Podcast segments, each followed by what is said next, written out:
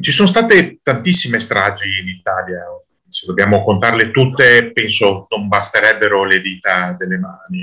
Una strage però ha forse un'autentica rarità, un reo confesso, un autore che ha confessato di essere stato l'autore materiale appunto del, del fatto. Parliamo di Peteano. Cosa avviene il 31 maggio 1972? Al centralino della eh, stazione dei carabinieri di Sagrado arriva una telefonata.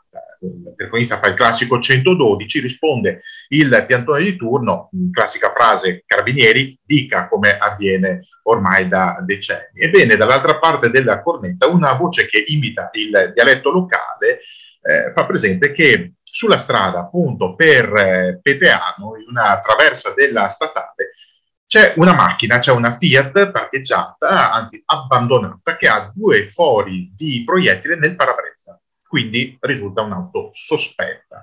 Il eh, centralinista avvisa immediatamente i colleghi e eh, manda una gazzella dei carabinieri appunto sul posto per verificare. Effettivamente l'auto eh, che è targata Gorizia risulta rubata. Quindi qualcosa di strano c'è, soprattutto quei due fuori di proiettile, anche perché non sono state segnalate né sparatorie né rapine nei giorni precedenti.